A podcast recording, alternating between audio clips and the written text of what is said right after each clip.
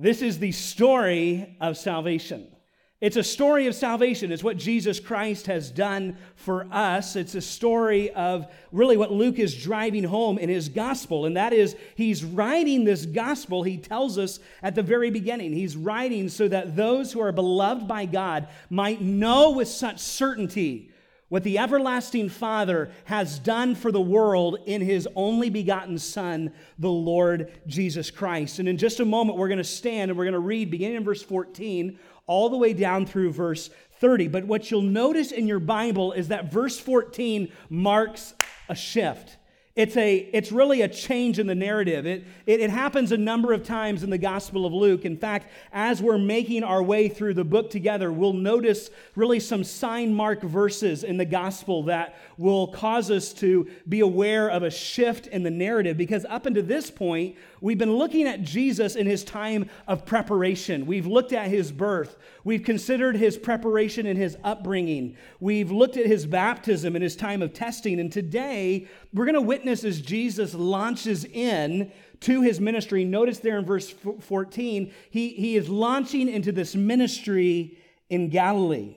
In fact, uh, chapter 4 of Luke's gospel, all the way through chapter 9, will center on Jesus' ministry in Galilee. We're going to see Jesus' teaching in Galilee, the miracles that he performs in Galilee. And then in the middle of chapter 9, in Luke 9, verse 50, there's another shift.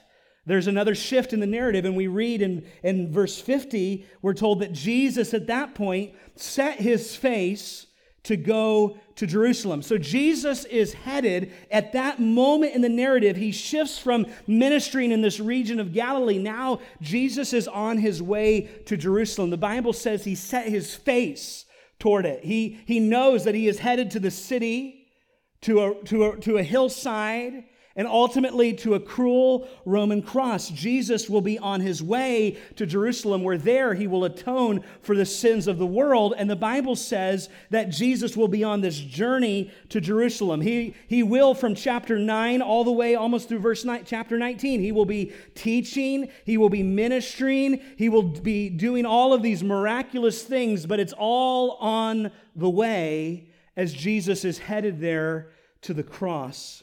And then in chapters 19 through 21 of Luke's gospel, we'll read of his betrayal and ultimately how Jesus is delivered up to be crucified.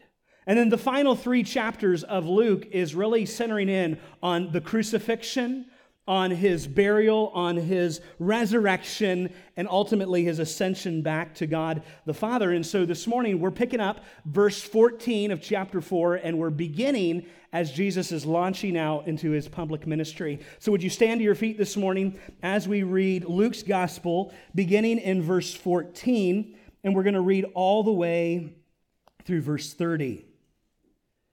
The Word of God says, And Jesus returned in the power of the Spirit to Galilee. And a report about him went throughout all the surrounding country. And he taught in their synagogues, being glorified by all. And he came to Nazareth, where he had been brought up. And it was his custom. And as it was his custom, he went to the synagogue on the Sabbath day. And he stood up to read, and the scroll of the prophet Isaiah was given him. And he unrolled the scroll and found the place where it was written The Spirit of the Lord is upon me, because he has appointed me to proclaim good news to the poor. He has sent me to proclaim liberty to the captives and the recovering the sight of the blind. And he set at liberty those who are oppressed to proclaim the year of the Lord's favor. And he rolled up the scroll and gave it back to the attendant and sat down. And the eyes of all in the synagogue were fixed on him. And he began to say to them, Today, today the scripture has been fulfilled in your hearing. And all spoke well of him and marveled at the gracious words that were coming from his mouth. And they said, Is this not Joseph's son? And he said unto them, Doubtless you will quote to me this proverb Physician, heal yourself. What we have heard you did at Capernaum, do here in your hometown as well. And he said, Truly, I say to you, no prophet is acceptable in his hometown. But in truth, I tell you, there were many widows in Israel in the days of Elijah, when the heavens were shut up for three years and six months, and a great famine came over all the land. And Elijah was sent to none of them, but only to Zarephath in the land of Sidon, to a woman who was a widow. And there were many leopards in Israel in the time of the prophet Elijah, Elisha, and none of them was cleansed, but only Naaman the Syrian. And when they heard these things, all in the synagogue were filled with wrath. And they rose up and drove him out of the town and brought him to the brow of the hill on which their town was built, so that they could throw him down the cliff. But passing through their midst, he went away. Father, Lord, we ask for your spirit to help us, Lord, as we turn to this passage, to, Lord, to see what it is you would have us see, and God, to hear what we need to hear. And Lord, ultimately, to make a decision as those in that day made a decision about Jesus. Lord, we ask that your spirit would be our teacher. Lord, I need your help this morning. And so, together, God, we look to you for what you'll do in this service. We ask it in Jesus' name. Everyone said, Amen. You may be seated. If you're taking notes this morning, we're simply, the title of the message is this the, the mission of the Messiah the mission of the Messiah. The Bible says in verse 14, notice in your Bible what happens. Jesus now returns. He's, here he is. He's coming out of the wilderness, remember? He's coming out of the time of testing and temptation. And now he is brought in the power of the Spirit of God, and he comes to Galilee. And the Bible says a report about him went throughout all the surrounding country, and he taught in their synagogue, being glorified by all. Now, those of you that have a study Bible, you could turn in the very back to the section of maps. I hope you've ever looked at that. And there you could see this picture of the region of Galilee. Galilee, if you're looking at a map, is north of Israel. It's actually quite far north, northeast of Israel and of, of Jerusalem. And, and, and above Jerusalem, there is this separation of the region of Samaria. Remember, Jesus one day encountered a woman at the well there in Samaria. And the Bible says that Jesus said that he must needs go through Samaria. And so the Samaritans were, were ones that the Jews disdained. They, they cared nothing for Samaritans. In fact, many uh, Jewish people would travel around the entire region of Samaria. Well, Jesus is there and he's in Galilee. In fact, we're told that Galilee is the region in where Jesus grows up. He comes, the Bible says, out of the town of Nazareth. Now, if you look at the map and you see there the, the uh, Sea of Galilee, it's really to the west, way out in the boonies, is this town of Nazareth. In fact, Nazareth was just a rural, podunk little town. Bible scholars say at Jesus' time, maybe 500 people, okay? So we're not talking about a very large place, but Jesus here in chapter 4 is returning, and the Bible says in verse 16, he came to Nazareth. And so this is Jesus going back to his hometown. He's, he's going back to where he grew up. And, and, and you know that Jesus knows these people. They're well familiar with him. He's familiar with them. He could tell us their names. And he comes to his uh, hometown of Nazareth. And, and, and if you notice in your Bibles, verse 14 and 15, look down in your Bible. The Bible says that as Jesus went, and he came back in the power of the Spirit. He goes to Galilee, and notice the end of verse 14, and all the surrounding country. And what is Jesus doing? He's teaching in their synagogues. And so, and so Luke, in his gospel, uh, pretty much uh, skips a lot of what we can pick up in other portions of Scripture, either from the book of John or, or in Mark's Gospel. And what you see is that verses 14 and 15 are just a summary statement of what has been happening in the life of Christ, because there is a considerable amount of time between Jesus' temptation in the wilderness and ultimately this account where he's at the synagogue in Nazareth. In fact, it could be the better part of a year, okay? And so almost a year goes by. Jesus, notice, is in the surrounding country. He's in that whole region of Galilee and parts of Judea, and Jesus is teaching in the synagogues. Remember, Mark tells us he goes out proclaiming, Repent, for the kingdom of God is at hand. And so Jesus, notice, has been proclaiming and doing, notice in verse 15, Jesus is doing what? What is Jesus doing in verse 15?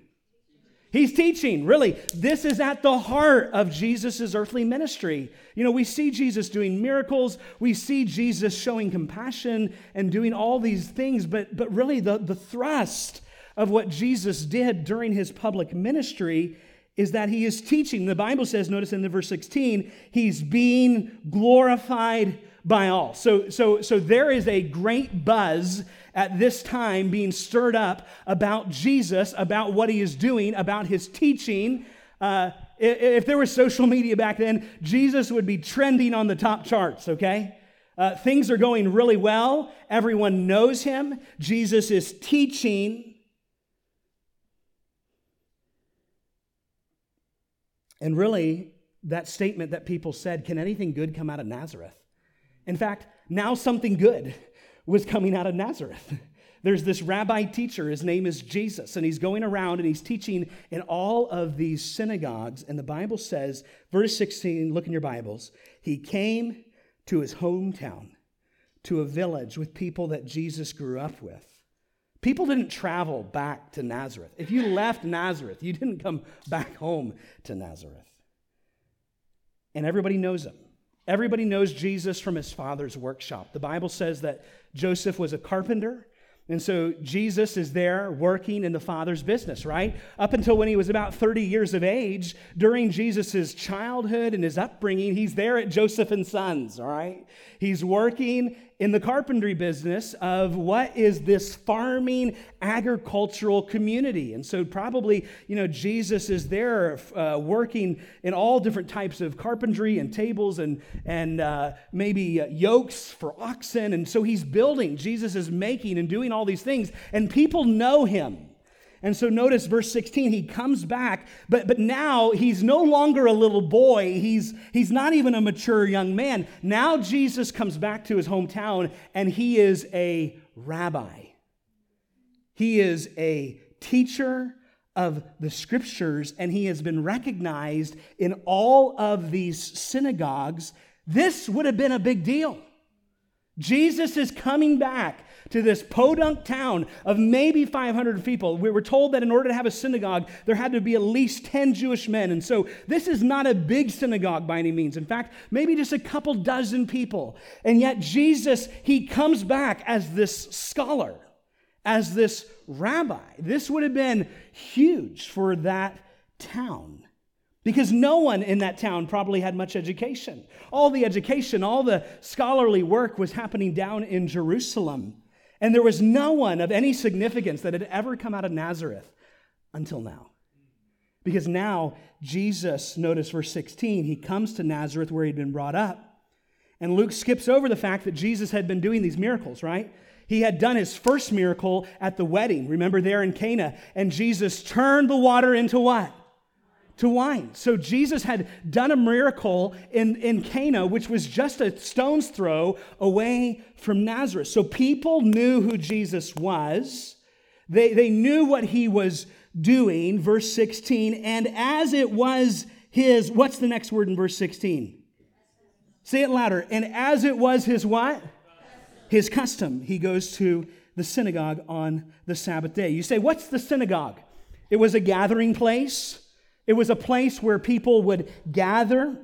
Jewish men would gather. Really, these started springing up out of through the Babylonian captivity. Remember, God's people had been brought into exile, and they come out of exile, and the tabernacle and the temple and everything had been destroyed. And so, what you find popping up around Israel are these synagogues. Think of it like an old covenant church, kind of. And the Bible says that it was his custom to go. You say, why did Jesus go? Why did Jesus go? Because he felt like it? Is that what it says? Did he go to the synagogue because he felt like it? Why not? What does it say? Because it was his what? His custom. This was a fixed point in the life of Jesus. Synagogues open, I'm going to be there. You know, the thing is, so many of us today in the church, we gather with the church when we feel like it. We say, we wake up and we say, well, I wonder how I feel. Oh, it's raining today. I don't know if I can go to church. You know? I mean, I just, it's, it's, it's mind boggling to me the amount of convenience we have here in the West and how much of a convenience and feeling we associate with church. And yet, I can remember being in Africa just a few summers ago where people would take a boat ride from an island with no electricity. Some of you imagine waking up this morning, power's out of the house. Ah, not going to church today. You know? But people, no electricity, take a, take a two hour boat ride to get to a village to drive a boat, a boat, a bicycle, to get to a thatched roof building and a dirt floor. And they sit because it's their custom to go. Listen, I'm telling you what, it, it really concerns me as a pastor. Not just as a pastor, as a parent, it concerns me. When I look back at my life and I see the amount of investment that my mom and family poured into us as kids, that we would be at church when the church is open, that we would gather with the church when the church is there. And then you look at the church today and you say, well, wow, there's so much less classes and programming and, and times, and yet Yet, some people, the, the statistic right now is average church attendance was just a couple years ago two times a month. I think it's probably moving closer to once a month. That's not Jesus. Jesus said, It's my custom, it's a fixed point in my week. There's a lot of other things that could be happening, but if synagogue's open, Jesus is there. Now you have to imagine, right? Jesus must have done this from a little boy because where else is Jesus getting this information about the scriptures? Where is Jesus? I mean, you know, we read that he's there in the temple at Jerusalem in times, but he's growing up in Nazareth. So he's there with scrolls in this synagogue that, that, that, that may have just been parts or whole, and, and that there was one for the whole synagogue. And so Jesus is there. How is he learning the scriptures? How is he meditating on the scripture? How is he memorizing the scripture? He's going as a little boy to synagogue and he's unveiling and rolling back these big scrolls and he's, he's learning and memorizing and finding. We're going to see that here. Jesus knows his Bible. And yet, some of us, we have all the technology in the world. We have all the influence and, and, and, and stuff that we can have at our fingertips. And yet, some of us haven't appeared in our Bible this week. And yet Jesus goes to the synagogue as was his custom because this was important to Jesus. I wonder, is it important to you? Is it important to you to gather with the church? Is it even more important for you to crack open the Word of God and the scriptures that Jesus had grown up with? You see, this wasn't Jesus having a Bible in his home. Jesus had to go to synagogue to get a copy, to even read or look at a copy of God's word. And so notice that was a long rabbit trail, but it's important because he goes, notice, as was his custom. Notice what happens. During the service, what happens? Jesus stood up. Now, I understand all of us are not familiar with synagogue order of worship. When was the last time you went to a synagogue, right? So you're like, wait a minute, what's happening here? Okay. Well, I'm glad you asked. Here's what's happening when they would gather at the synagogue, what would happen is there would be a time where they would begin with what was called the Shema. It's found in Deuteronomy chapter 6. It's what Israel would recite. Notice the verses overhead. Lift up your voice. Let's recite what they would recite as they gathered together there in synagogue. Deuteronomy chapter 6, beginning in verse 4. Do we have it? Here we go. Hear, O Israel, the Lord our God, the Lord is one. You shall love the Lord your God with all your heart and with all your soul and with all your might. And these words that I command you today shall be on your heart. You shall teach them diligently to your children. You shall talk of them when you sit in your house, when you walk by the way, and when you lie down, and when you rise. You shall bind them as a sign on your hand, and they shall be frontlets between your eyes. You shall write them on the doorpost of your house and on your gates. And when they gathered in synagogue, they would lift up their voice and recite the Shema Hear, O Israel, the Lord our God is one. Then they would sing songs, they would sing hymns. They would sing portions of the Psalms, they would share in prayer. Then somebody would stand to their feet and they would read, and they would be given from the attendant a portion of selected readings, like we're reading through the book of Psalms, except for they, this, they would be reading through the Torah, the first five books of the law. And so someone would stand up, they would be given by the attendant the, the scripture, they would read the scripture, and then they would sit down. Then someone else would stand up, and they would be given by the attendant another scroll, this time not the law, but the prophets. And then that person would sit down and they would give a sermon. In those days, you didn't stand to preach, you sat down. Sounds pretty good, doesn't it? And so uh, Jesus, someone would sit down and they would teach and they would exposit and they would give a pretty much a sermon over all the texts that were read and sung that morning. And then they would sit back down. Someone else would come and stand up and they would give the benediction. They would give a blessing over the people and they would be dismissed. But notice here, on this particular day, Jesus is given a scroll and he is reading from what? Someone tell me. Isaiah. He's reading from the prophets. Beginning with me in verse 17. Notice the scroll of the prophet Isaiah was given to him. He unrolled the scroll and say the next three words. And what? He found the place. Jesus knew his Bible. Jesus opened the scriptures, he found the place, and he read. What did he read? The Spirit of the Lord is upon me because he has anointed me to proclaim good news to the poor, sent me to proclaim liberty to the captives, to recover the sight of the blind, and to set at liberty those who are oppressed, and to proclaim the year of the Lord's favor. You say, what's so striking about that? It's striking in what he reads.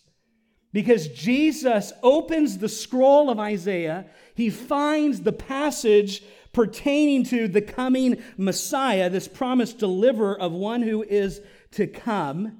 And notice at the end, he proclaims the year of the Lord's favor. This is really a connection to the year of Jubilee. You see, every 50 years in the life of Israel, there was this year of celebration. It was called the year of Jubilee. All debts were canceled. How does that sound? Who's ready for year of Jubilee, right? All debts were canceled, all slaves were freed. It was a time of rejoicing. And Jesus comes and he opens up the scroll of Isaiah and he reads about the Messiah. Verse 20, notice as the story continues. He rolled up the scroll, he gave it back to the attendant, he sat down. He's not sitting in the crowd, Jesus sat down to teach. And the eyes of all the synagogue were fixed on him. They're waiting for Jesus' exposition. They're waiting for Jesus to give the sermon. Notice how did Jesus' sermon begin? Today, this passage, this scripture has been fulfilled in your hearing. Mic drop. Right? I mean, the long anticipated Messiah, the one that we've been searching for, it's over. Jesus is saying, I'm here. I'm the one. The time of God is fulfilled. The salvation of God has arrived for his people. Today, today, this scripture has been fulfilled in your hearing. You say, How did the people respond? Notice verse 22. All spoke well of him and marveled at the gracious words that were coming from his mouth. And they said, What did they say? Lift up your voice and say it. Is this not Joseph's son? Right? because the people are amazed at what he speaks, but they are troubled by what he says. Wait a minute. Wait. Time out, Jesus, right? I mean, this is, can you imagine what's happening in the synagogue? I mean, Jesus says, Today the scripture has been fulfilled in your hearing. Instantly, the place is in an uproar. Wait a minute. I mean, Jesus, that good sermon and all, you sounded really nice, you know, well communicated. Wait, what do you mean it's fulfilled? In you? You're Joseph's son. We know you. Your family's poor. You came from Nazareth. We're in Nazareth, right? I mean, you get what people are saying about him? What, Jesus? You're not impressive. You can't be the one. Jesus, we know you. You're the carpenter's son. You're not the Messiah. You see, Jews in that day had an image of what the Messiah would be as this conquering king. Jesus didn't fit, Jesus didn't fit the box in their estimation. Wait a minute, Jesus, you are the Messiah. No, Jesus, you're the carpenter's son. Notice verse 23. Jesus said, Yea, doubtless you'll quote to me this proverb Physician, heal yourself. For what you have did at Capernaum, do here at your hometown as well. You see what they're saying? They want a sign. They said, Jesus, if you really are the Messiah, then prove it to us. Show us. Show us, just like you did at that wedding. If, if you are the Messiah, Jesus, then show us that you are the Messiah. Physician, heal yourself. It's like saying you never go to a sick doctor or you never trust a skinny cook, right? So, so here these people are like, Jesus, if you're claiming to be that, then show us that you are. But notice, Jesus doesn't give them a sign. In fact, it's not because Jesus can't give them a sign. Jesus won't give them a sign. Why? Because he knows that even if he does, they will not believe. They're really not asking with a genuine heart. This, are you Joseph's son? Aren't you Joseph's son? is really revealing their disbelief. Jesus said, notice verse 24 Truly I say, no prophet is acceptable in his hometown. How does Jesus end it? He's getting all of this pushback from these people that he's not the Messiah. So what does Jesus say? Hey, prophets are never popular. In fact, just go back and look at the Old Testament and look at the prophets of God. Really weren't popular people.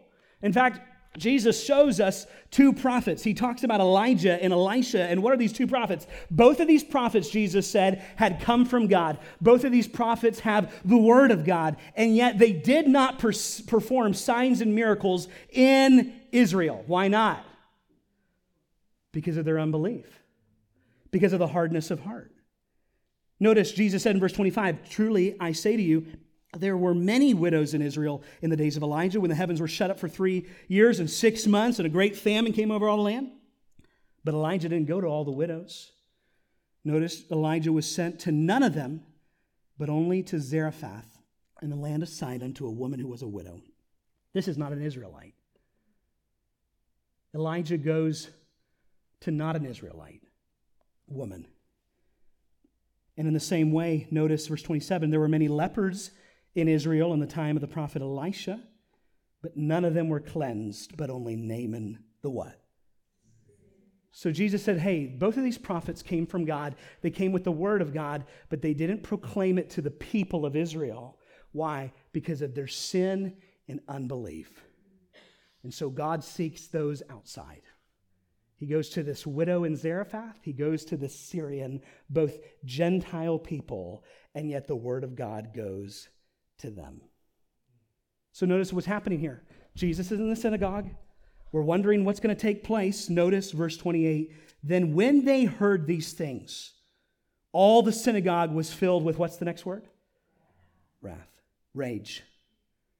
They get up, they rose up, drove him out of town, brought him to the brow of the hill on which their town was built, so that they could throw him off the cliff. What are they about to do to Jesus?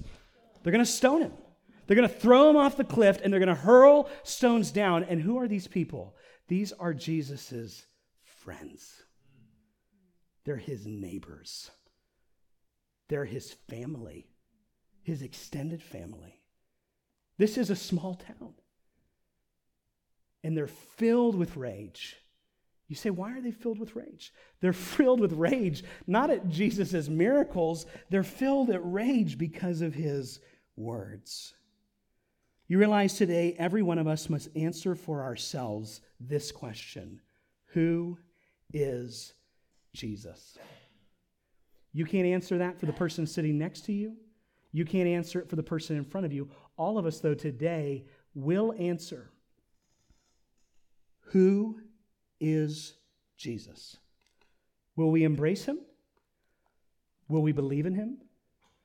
Will we reject him? Really, the question is, what are you going to do with Jesus? And it reminds me of the story that C.S. Lewis told in his book, uh, The Silver Chair. Any of you ever read the series on Narnia? Listen to what C.S. Lewis writes. He writes about a young girl. Her name is Jill. And Jill entered into this strange world in this strange wood there in Narnia. And she comes with her friend Eustace. But due to her poor judgment, she finds herself in a place where she's now separated from Eustace. She's separated from her friends. She's all alone and she's thirsty and she's walking in search of water and she finds a stream. And she stops, and Lewis writes this. But although her sight of water made her feel 10 times thirstier than before, she didn't rush forward and drink. She stood as still as she had been turned into stone. With her mouth wide open, she had a very good reason. Just on the side of the stream lay the lion. If you're thirsty, you may drink. For a second, she stared there, wondering who had spoken. Then the voice said it again If you are thirsty, come and drink. It was deeper and wider and stronger, a sort of heavy golden voice. Didn't make her any less frightened than she were before, but it made her frightened in a rather different way. Are you not thirsty? said the lion. I'm dying of thirst, said Jill. Then drink, said the lion. May I? Could I? W- would you mind going away while I do? said Jill. The lion answered back only by looking with a very low growl. The, dis- the delicious rippling noise of the stream was driving her nearly frantic. Will you promise not to do anything to me if I come? said Jill. I make no promise, said the lion. I dare not come and drink, said Jill. Then you will die of thirst, said the lion. Oh dear, said Jill, coming another step nearer. I suppose I must go and look for another stream then. There is no other stream, said the lion. The Bible says there is no other name under heaven given among men whereby we must be saved. Jesus looked at the woman there at the well and he said, I am the Messiah. He revealed to her what Jesus was revealing to his hometown. And the question for you and I today is Have you come to Jesus? Have you come to him, embracing him for living water? Have you come to drink of what he offers. You see Jesus in that passage from Isaiah. He's telling these people that are poor and oppressed and captive, Jesus is reminding each of them that I am your riches, I am your freedom, I am your sight, I am your liberation. So today, the Bible says, if you hear his voice, do not harden your hearts. I wonder today, how would you answer that question? Who is Jesus? And what will you do with Jesus today? You know, some of us have this idea that we'll deal with Jesus tomorrow. And we just don't know if we have tomorrow. So the Bible says if you hear his voice today, if Jesus is telling you to come to him and to believe in him and to drink from him today, then don't delay. Don't delay. Notice what happens. End of the verse, verse 30. They're about to hurl Jesus off the cliff. They wanted this sign, they wanted this miracle that he really was claiming to be the Messiah. And then the most ironic thing happens they're given a miracle, yet they don't see it. Notice, but passing through their midst, he what? I mean, you imagine it? They're all there, edge of the cliff, about to throw him over. Hey, wait, where's Jesus? You know? Do you have him? No, I thought you had him. I thought you had his arm, you know? And it's like, and then he's, he's gone. Why was he gone? His time had not yet come. Here's the question, my friend. Today, today, if you hear his voice, don't harden your heart. Father, we ask that your word would bring life to our soul. Father, we are like Jill in that story where sometimes, Lord, our fear of, of, of you or our misperceived understanding of who you are would keep us away. But you remind us, Lord, there is no other name for salvation, there's no other stream, there's no other place where we can come and find life. And God, some of us today are in a place in our life where we have begun to push you away. We've doubt and questioning and fear and cynicism, Lord, has all come into our heart where we've begun to question who you are. And Lord, we might be in a place right now where we're even, Lord, teetering on just throwing in the towel on faith altogether. But God, I pray for each person here today that God, if they're hearing your voice speak, if today, Lord, you're extending your hand in grace to them to receive you for salvation, to continue to believe in you for salvation, Lord, help them not turn away. Lord, may we not be like these people that rejected you. And God, to reject you in this life is to reject you for all eternity. And God, the, the, reality is today, this is a weighty thing because there is souls of men and women that just hang in the balance of eternity on this simple question of what will they do with Jesus? Will you believe in him or will you reject him? Will you have faith in him and receive him or will you push him away? And God, I can't answer for anyone else but me. And Lord, those that are here this morning can't answer for anyone else but them. But Father, I pray this morning that if your spirit is drawing, that God, they would not turn you away, but God, they would lean in for the grace and mercy and help that they could receive. So we ask you to do a mighty work in each heart here today. We, we ask this all in Jesus' name we pray. Amen.